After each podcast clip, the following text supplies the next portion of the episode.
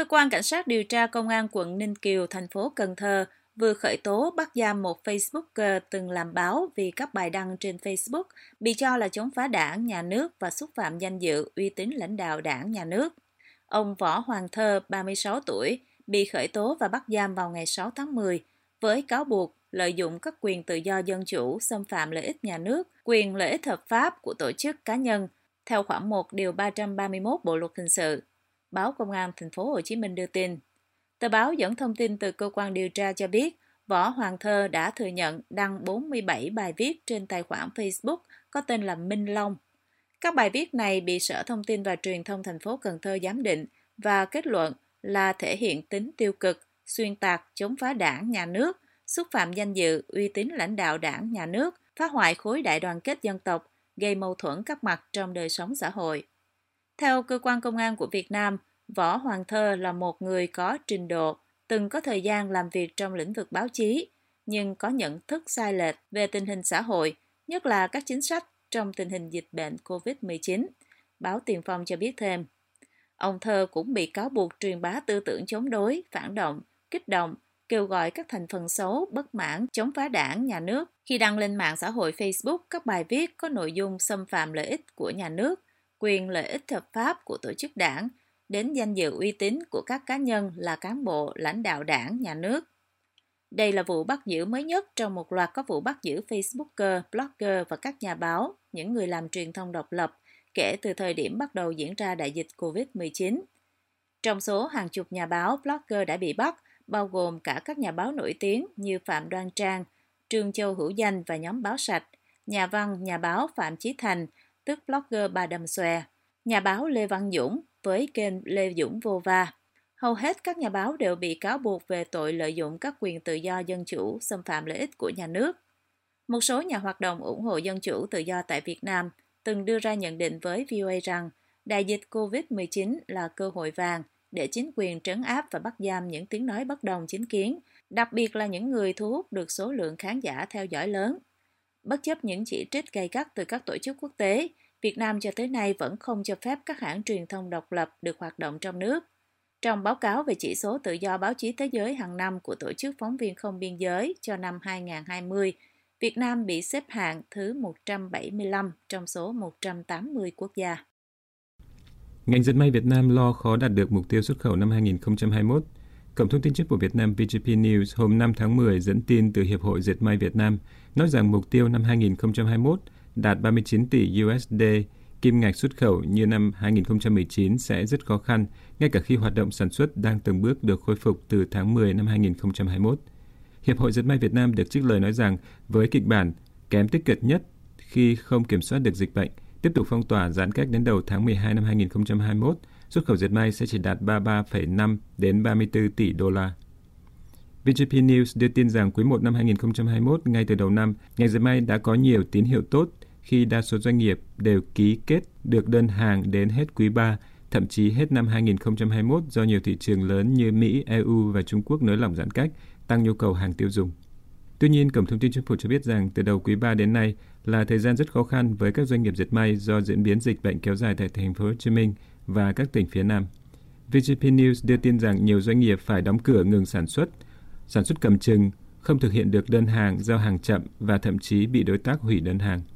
Trang tin của chính phủ Việt Nam dẫn lời số liệu của Hiệp hội Dệt may Việt Nam cho biết rằng xuất khẩu hàng dệt may tháng 8 giảm 15,9% so với tháng 7 năm 2021 và giảm 2,63% so với tháng 8 năm 2020. Xuất khẩu tháng 3 đạt 3 tỷ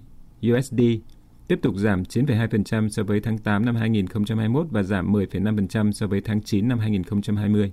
VGP News đưa tin rằng việc phục hồi sản xuất sau dịch COVID-19, nhất là sau đợt bùng phát dịch kể từ tháng 4, luôn là nỗi lo lắng của các doanh nghiệp, đặc biệt với khối dệt may da dày khi hoạt động sản xuất phụ thuộc vào hàng trăm nghìn lao động.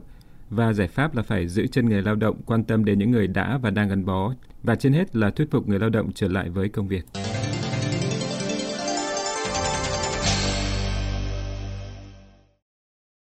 Phát ngôn viên Bộ Ngoại giao Lê Thị Thu Hằng hôm 4 tháng 10 nói rằng Việt Nam chúc mừng ông Fumio Kishida được bầu làm Thủ tướng thứ 100 của Nhật Bản. Người phát ngôn này bày tỏ tin tưởng rằng dưới sự lãnh đạo của Thủ tướng Fumio Kishida, đất nước Nhật Bản tiếp tục phát triển phồn vinh thịnh vượng, nhân dân ngày càng hạnh phúc. Việt Nam coi trọng quan hệ hợp tác hữu nghị với Nhật Bản và mong muốn hợp tác chặt chẽ với ngài thủ tướng và chính phủ mới của Nhật Bản để đưa quan hệ đối tác chiến lược sâu rộng Việt Nam Nhật Bản không ngừng phát triển lên tầm cao mới vì lợi ích của nhân dân hai nước, vì hòa bình ổn định, hợp tác và phát triển của khu vực và trên thế giới, bà Hằng nói thêm theo tuyên bố đăng trên trang web của Bộ Ngoại giao Việt Nam. Trang web này cũng đồng thời đăng tải thông tin về việc Thủ tướng Việt Nam Phạm Minh Chính và Bộ trưởng Ngoại giao Bùi Thanh Sơn cũng lần lượt gửi thư chúc mừng tới ông Kishida và Ngoại trưởng Toshimitsu Motegi.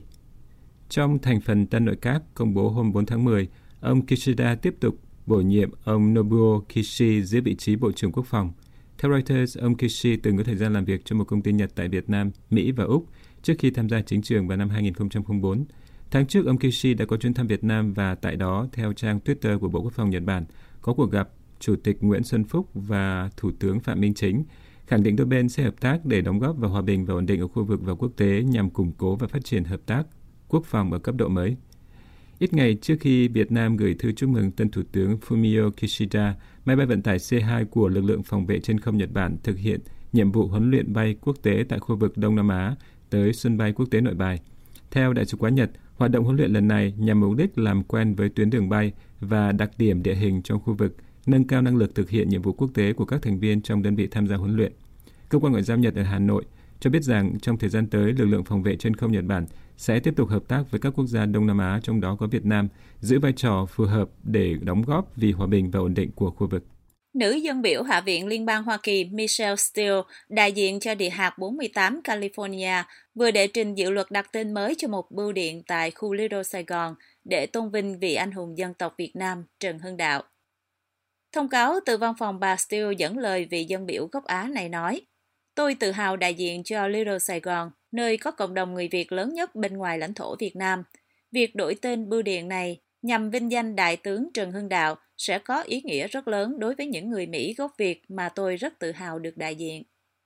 Trong bài phát biểu tại Hạ viện vào ngày 1 tháng 10, nữ dân biểu Steele đã dành thời gian để nói về vị tướng mà bà giới thiệu là một trong những vị tướng chỉ huy quân đội vĩ đại nhất trong mọi thời đại của Việt Nam.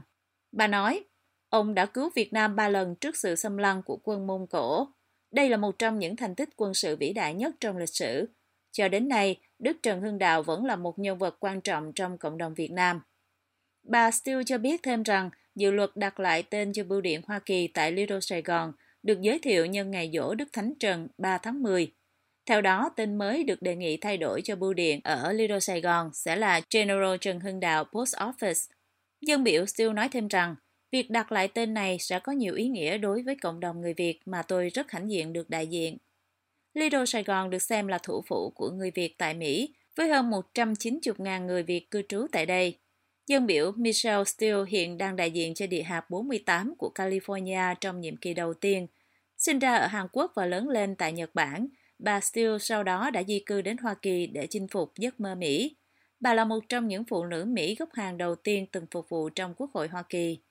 Hiện bà Steele đang phục vụ trong Ủy ban Giao thông và Cơ sở Hạ tầng, Ủy ban Giáo dục và Lao động tại Hạ viện Hoa Kỳ. Bà cũng là thành viên của Ủy ban Hạ viện phụ trách các vấn đề về Trung Quốc.